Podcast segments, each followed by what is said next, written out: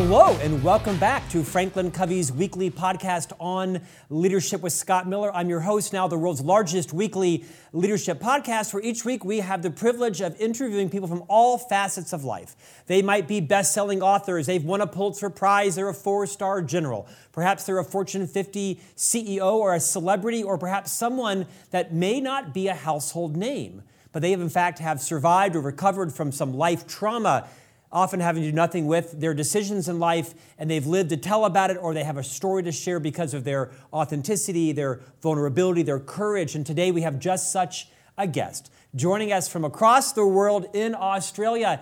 He is the host of one of the most popular podcasts in the world, The Story Box. His name is Jay Fantom, and he's the author of this recently new released book called The Path of an Eagle How to Overcome and Lead after being knocked down. His forward is written by the wife of a very dear friend of mine, Dr. Daniel Amen, Tana Amen. Jay Fantom, welcome to Franklin Covey's On Leadership podcast. Scott, it is uh, great to be with you and to be with your audience today. Thank you so much for having me. I'm delighted to have read your book. Uh, uh, Gabby Bernstein, Mel Robbins, Dr. Nicole LePera. These are all guests we've had on this program. Daniel Amen is a longtime friend of mine. I believe he's our only ever four time guest because he's so dedicated to the health of people worldwide. His wife is. Um, a, a, friend as well. Jay, delighted to have you here. We have you on for two reasons today. One is because, like me, you are privileged to have earned the right to host one of the most popular podcasts in the world. Like me, you also host and interview some of the biggest names. We'll talk about some of the stories and things, and insights that you've learned on the second half. However, what's fascinating about you is you are at the ripe age of, am I right, 25? 26. 26 years yeah. old. So, like I am more than double your age. You have accomplished an amazing amount. You've had a remarkable journey in life, whether it be through some traumas, some setbacks, some bullying, some addictions, uh, lots of things that you've uh, been through in your life, and we want to get vulnerable today. You have actually agreed to come on today and share your story. Your book is actually a very raw and courageous, almost retrospective, in some ways, a bit of a um, memoir of your life so far. Jay, will you take a few minutes and talk about why you chose to write the book? I'm going to ask you to kind of dip into some of the key areas of your life because we have a lot of parents that watch and listen yeah. to this show. We have members of the clergy. We have uh, teachers and educators and principals, and we have uh, people that lead the development of others in their organization. We have a lot of people that are dedicated to mental health. And so I think you will today uh, breathe a lot of fresh air into people that may be struggling with some of the same things that you have struggled with in life or face some of the same decisions that their children may be facing as well. We'll get into that. Talk a bit about why you wrote the book at the age of 26. Well, Scott, it's actually very interesting because I wish I had this kind of book with me when I was growing up because all the things that I struggle with growing up, a vast majority of people actually struggle with today. And a lot of young people struggle with it. So I wanted to give people, I guess, a roadmap, a, a unique roadmap uh, moving forward in life to help them uh, overcome some of life's most difficult and and some of life's most challenging uh, grievances. Uh, and you know, I've been through a lot, as you mentioned, and uh, I wasn't shy at all. Uh, and it was tough for me to actually do that, but I did it because once again, I believe in the power of vulnerability. I believe in the power of storytelling.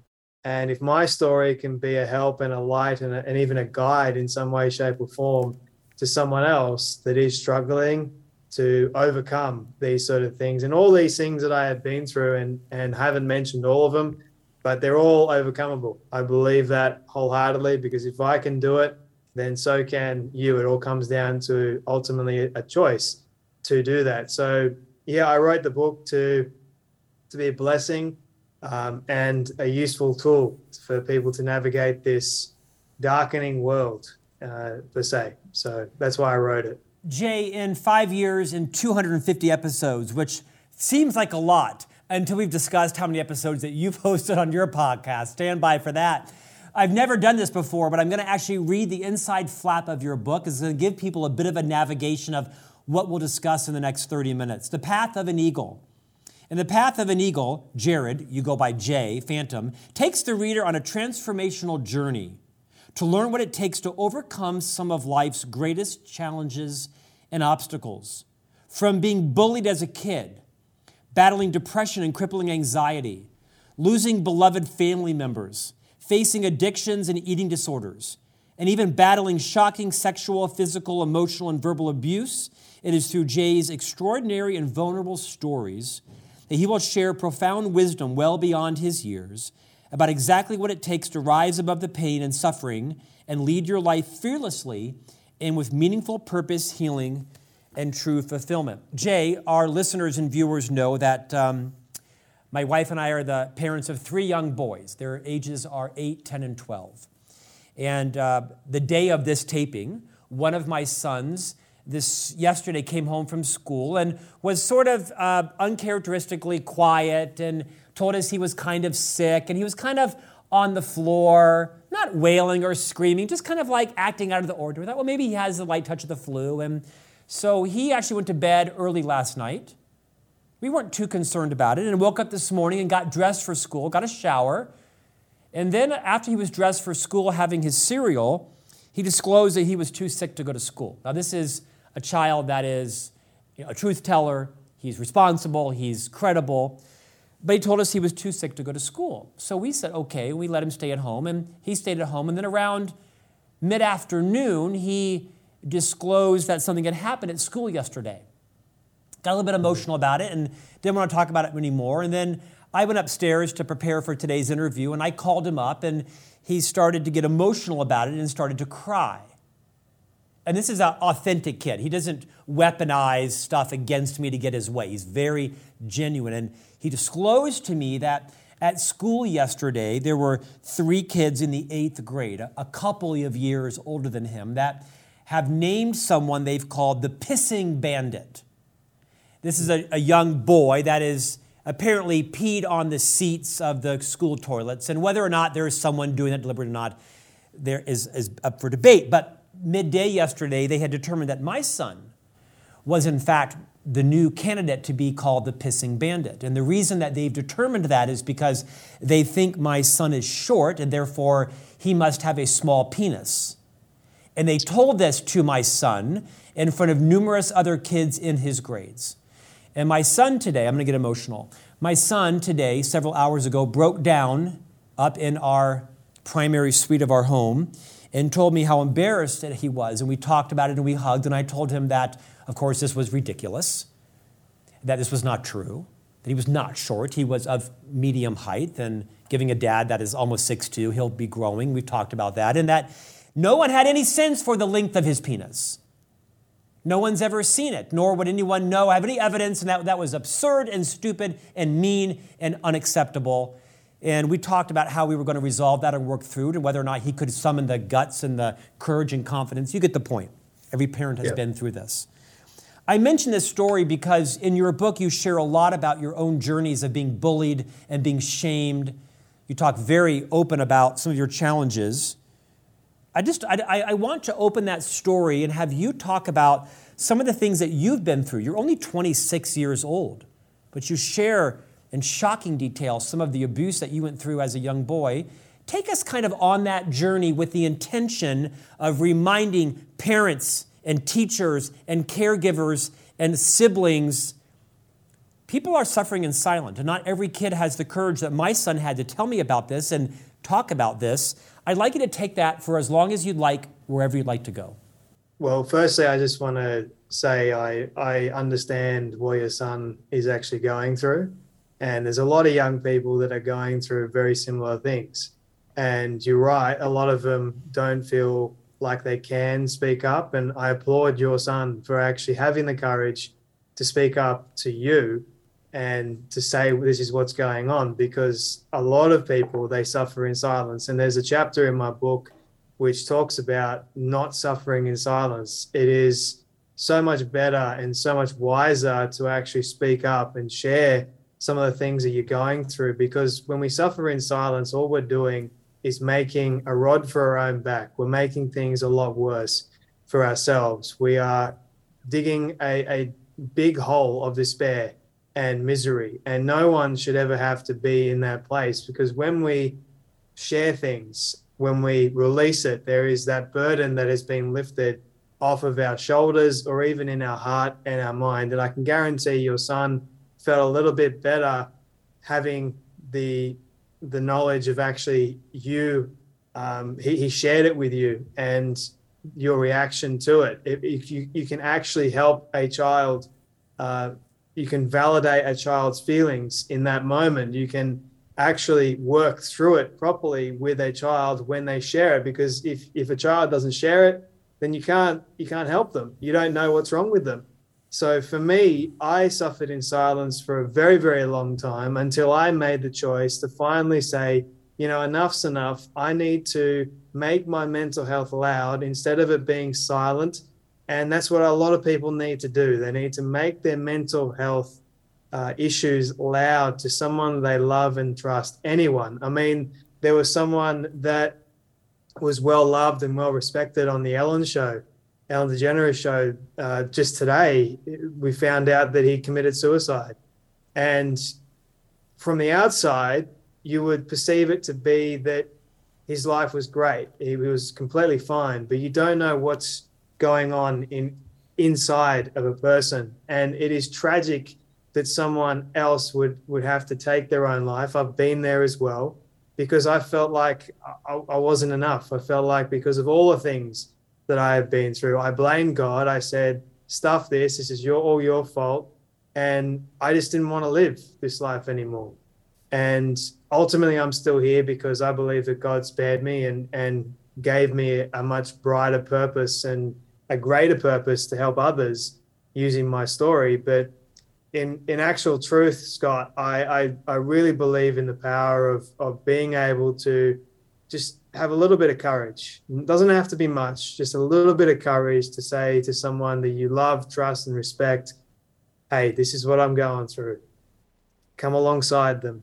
And then you can, there's that old saying, a burden shared is a burden halved. And we, we weren't meant to go through this journey alone so, for those people that are listening to this or, or even watching, I will say to you that there is a way out. And that way out starts with you making the choice to speak up. Go and see someone, uh, see a therapist, see anyone, tell anyone. Don't suffer in silence because you don't deserve that. No one deserves that. Jay, I wasn't going to talk about Twitch today because we don't typically talk about things that are happening in time because we're not quite sure when we release episodes. But because you did, and thank you for doing that, I'm going to talk to our production team about accelerating the release of this uh, tape, this interview, um, dramatically because mental health, wellness, and awareness is such a prescient uh, need, especially coming out of the pandemic and the pressures that mm-hmm. people are facing just providing for their families right now. And what I'd like to do is maybe take it a, a bit deeper. It, it, the world is in shock today that this man known as Twitch, who was on the surface level appeared to be a very happy and, and charismatic and vivacious, um, contagiously positive, happy person. He was married and apparently, the appearance sake, was very happily so and had three young children. And the amount that's coming out on social media right now, a mutual friend of ours, Mel Robbins, today has talked a lot about this on her social channels. And there's camps developing, right? There are the camps that have great empathy for him and, and they're loving his family. There are camps that are saying, How selfish, how could you dare do that to your children and to your wife? And, and I, I, that camp is small and loud, grossly. Would you take some time and delve deeper to the millions of parents and leaders that are watching and listening to this podcast? You know, we, we're taught for those of us that don't suffer from anxiety or depression or mental health issues, that do wellness checks and check in, and I, don't know how that works. I mean, like, I, I mean, philosophically, I do, but you don't know when someone is in despair. They often hide it. They often yeah. convince you they're not so that they can do what they feel like they must do. Will you just will you speak to the parents to know what are the things going on out there with their kids that you want them to know? You share that you suffered from an addiction to porn, that you've suffered from abuse and tremendous bullying and shame. Will you just talk for some a few minutes and speak really authentically to the millions of parents that need to know what's going on in their children's lives? And how, and how do they talk to them about it? Well, firstly, Scott, I just want to say kids today are living through some of the worst times. I mean, we just went through the pandemic and there was a lot of social anxiety. There's not much connection that kids had with some of their friends. I mean, they they were basically put in this uh, gigantic bubble and said you can't go out anywhere. There was a lot of fear instilled into kids, and there's kids. They're smart, but they don't know when they're shocked into something like that. How are they going to navigate through the mental health challenges that come as a result? And you know, when I was growing up, I suffered with anxiety. I suffered. I had a panic attack uh, in school, which was uh, just shocking and, and hard to navigate myself. And I still have uh, panic attacks from time to time, but I'm, I've become a lot better at managing them. But for kids, they don't have these kind of strategies oftentimes. And so for parents, I think it's important that they get educated first and foremost to know here is how I can help my child uh, better navigate through this increasingly darkened world of mental health is on the rise and there are some very alarming statistics out there that points to this that the pandemic only accelerated the mental health crisis especially in regards to men in particular. So young men feeling like they're not enough feeling like there's no no hope at all and them taking their lives tragically. And for someone like myself, being having been in that position, I know both sides and thinking about both sides of the equation. What if I do this? What happens on the outset? Like, I'm yes, it is my choice to do it. all I want to do is be out of pain. But on the outset, who's left to carry the fact that I chose to end my life. And that is why I personally believe that it is one part selfish and, and one part um, unselfish as well. Because the person that is suffering, they don't know how to get help. And kids, they don't know how to get help either, unless parents, especially, and, friends or family members they ask the question and they persistently ask the question to the kid. That's that's always a start. Better to ask the question than not ask the question and, and regret later on that you could have asked. And a lot of people think, especially I don't know what was going on with, with Twitch or whatever it is. And it looked like on social media like he, he celebrated his his anniversary literally four days ago at the time of recording this. Um, and four days later he's gone he's not here anymore so that is why the need to speak up the need to just ask a young person especially hey how how are you feeling how are you doing and allow them to be honest allow them to you got to create that space that kind space around them so they feel like so they feel accepted, so they feel like they can share. So that's hopefully, I hope that helps in some way. Jay, like you, I am the frequent guest on other people's podcasts. And they'll ask me, what's been the biggest benefit of hosting this podcast? And I tell them the amount of access to information that I'm given after having interviewed dozens of you know, psychiatrists and psychologists and mental health therapists and parenting experts and a lot of books on the walls to prove we had those guests. And I say, I am a better parent. You know, if my son, whose story I mentioned just previously, had come to me probably four years ago, I would have tried to have fixed it, shut it down. Not that I was embarrassed to talk about it, but I would have tried to have said, I would have tried to have solved it and fixed it. And in the process, I would not have made my son feel safe and vulnerable. I would have probably confused him. I would have probably frustrated him. I probably would have had him shut down in the future.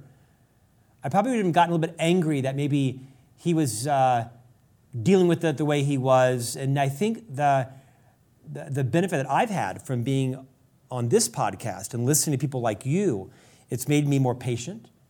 It's made me more empathetic. It's made me less judgmental and ask bigger, better questions and how are you feeling and validate him. That's what I tried to do was just validate. I would be embarrassed too. I would be horrified. I would be all, I would be feeling just like you. I would want to stay home also.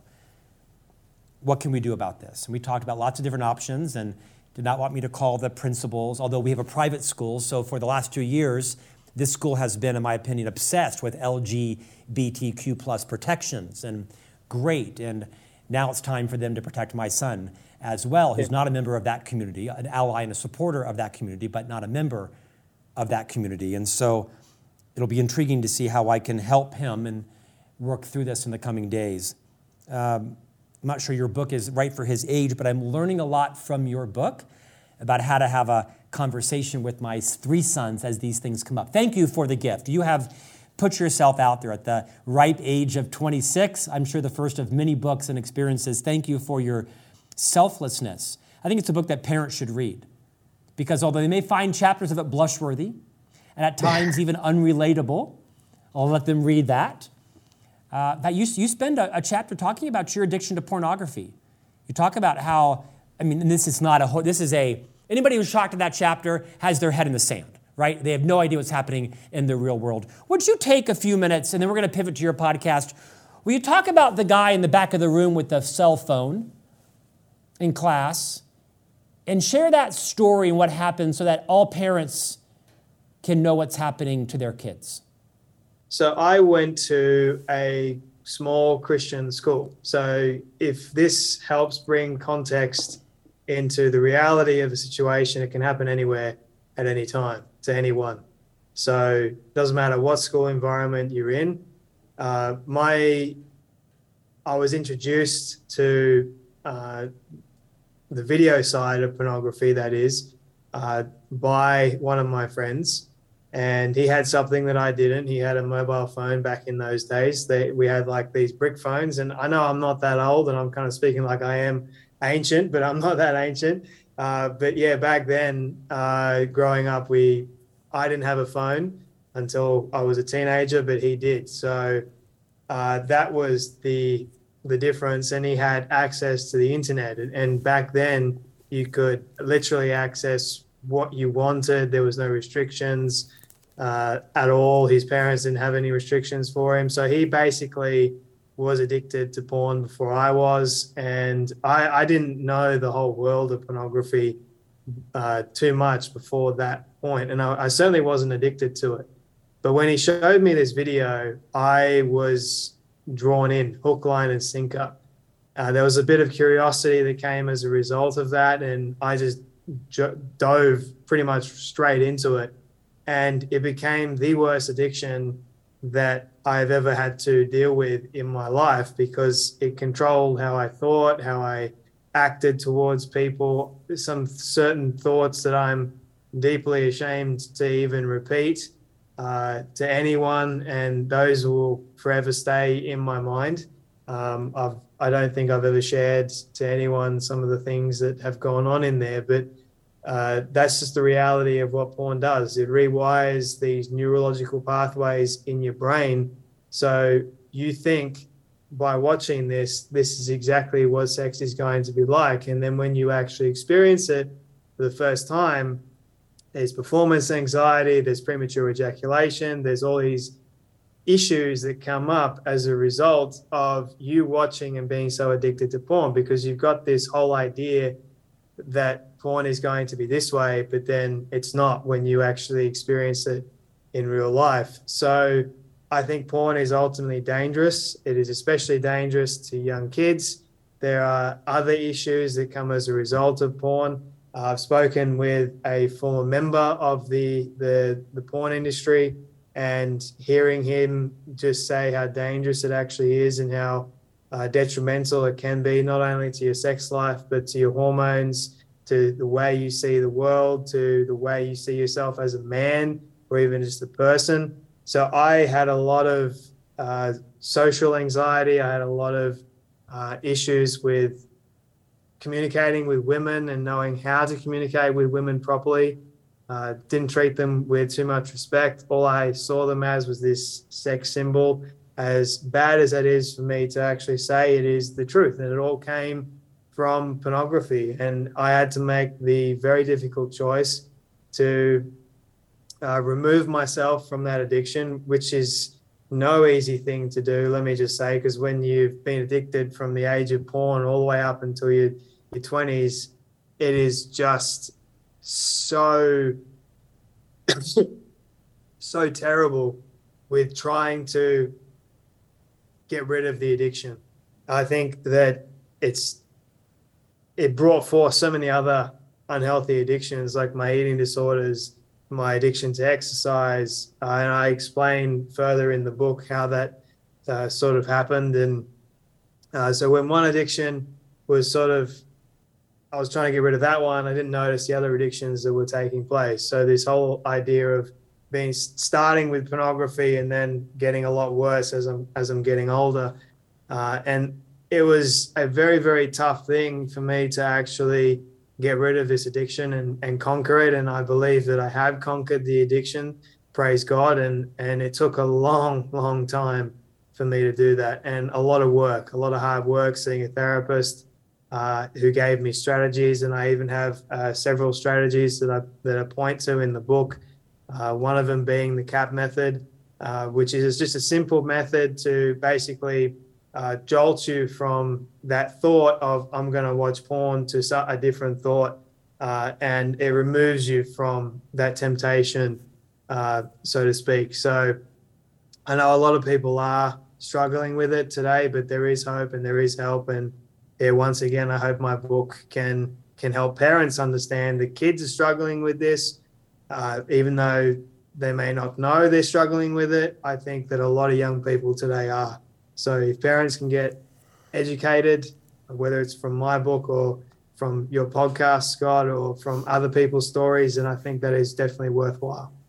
Jay, your courage is beyond description that you would come join this podcast that literally millions will watch and listen to and share and comment on to talk about your struggles you mentioned just briefly struggles you've had with uh, self body image and eating disorders and addictions and exercise. And it's just remarkable that you would have the composure and the maturity and honestly the, abund- the abundance, the generosity to talk authentically about your own struggles and journeys, again, at the age of 26. So well composed. I appreciate you. I think your book is going to be a great parenting book, surprisingly.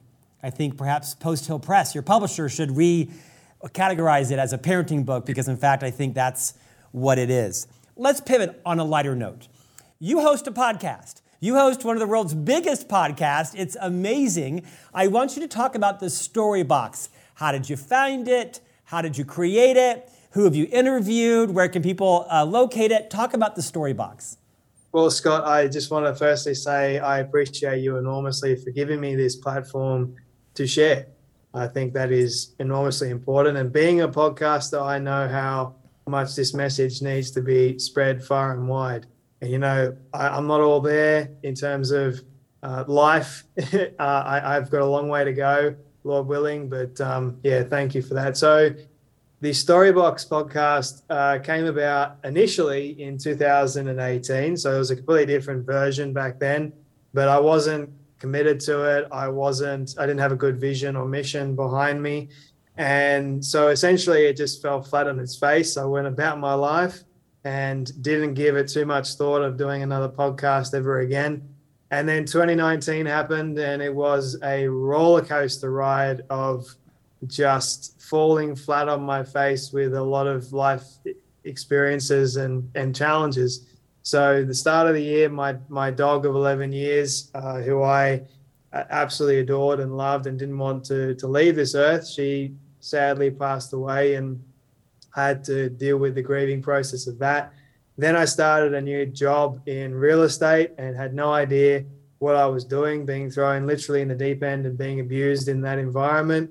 And then uh, not long after that, I just started this job. My girlfriend at the time uh, decided to end the relationship, and and I pretty much crumbled uh, after that. And uh, to cut a long story short, towards the end of the year is when I officially decided to start uh, the story box because I finally realized like a light bulb moment went off in my head finally that my life has value, my life has worth because of all the things that I have been through, not in spite of. So I think for me, wanting to start the the Storybox, uh, it goes towards my purpose, which is helping people realize their own worth and reaching their full potential through the power of stories. And so I've been able to unbox the stories of some very, very incredible people, remarkable people like Matthew McConaughey, uh, Tony Robbins, Mel Robbins, uh,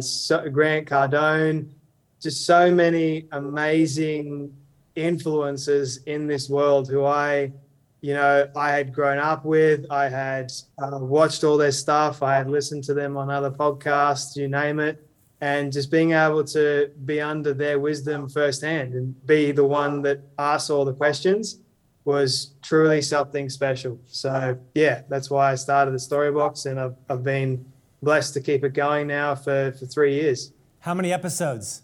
Uh, I've gotten up to 430 something episodes at the moment, uh, but I've actually done well over 900 something interviews just haven't released all of them. That's amazing. Uh, remarkable. Tell me, our time is ending. Of all of the interviews that you've uh, had the privilege of facilitating, what's one you'd like to share with the listeners and viewers of this podcast? Who was it? What did you learn? And what was the impact on you? So, one of the biggest, there's, a, there's several, but one of them was so I spoke with Dr. Edith Eger, who is a 95, I believe, year old Holocaust survivor at the moment. Um, and hearing her wisdom and and knowledge about life and how she's no longer a victim at all. Like she was victimized by the Nazis and surviving the Holocaust and having this whole perspective on life that life is a gift, life is a joy, life is a blessing, and we should see life as that, no matter the challenges that beset us or uh, are put in front of us. And I think that um, being able to hear her say that she has forgiven the Nazis for what they did to her, I'm like, well, I haven't been through the Holocaust. I've been through nothing anywhere close to the Holocaust. But if, if she can overcome all that, then what's to say that I can't overcome what's going on in my life as well? And then in, in tandem with that, I also spoke with, sorry, I'm recovering from, from COVID and heat exhaustion. Um, I also spoke with uh, another Holocaust survivor, but this time she was a child, uh, Tova Friedman. And once again, that was another hard hitting conversation, being able to, to listen to what she went through, but then also where she's at in life. And her her story, Dr. Edith Eger's story, changed my life. And then there was another one, lastly, uh, his an 84 year old man who looked after his wife who had Alzheimer's and and d- dementia for 18 years um, he was faithful to her right up until the very end. And he's he said to me, he's like, Jay, nobody gets out of this alive. And it made me realize just how important life really is and just how fleeting it can be and how much we should value our loved ones every single moment of every single day and not take them for granted because he's right. We don't get out of this alive. And but until that time does come, we can live this life the very best way we possibly can. Um, and those are just some of the many, many impactful insights I can share with you, Scott, as I'm sure you can with me. Uh, it makes me, makes me think of the interview with Elizabeth Smart, the Utah based American victim of a violent rape and, and torture for many, many months, and that she can now forgive, not forget, no. but forgive her um, perpetrators. Puts into perspective how petty we are to not forgive people with mild, minor transgressions. Without minimizing those three stories, did you say you're recovering from COVID and heat exhaustion? I've never heard those two phrases put together. What the hell, Jay? so last week, actually, uh, I spent a little bit too much time in the sun. And unfortunately, there's another wave of COVID incidences here in Australia. And so I think that I had a double whammy of heat exhaustion, not heat stroke, but just heat exhaustion mixed in with uh, COVID. So I was a bit uh, exhausted, to say the least, last week. And then I'm still doing my best to recover from COVID. So I recovered from heat exhaustion uh, last week, and then now I'm sort of recovering from COVID. So yeah, it's been been fun. Let's just say that. Jay, we wish you well in your recovery. How cruel that as an Australian who was in the strictest lockdown of the world for several years that you catch COVID two years later, right? I, I wish you well.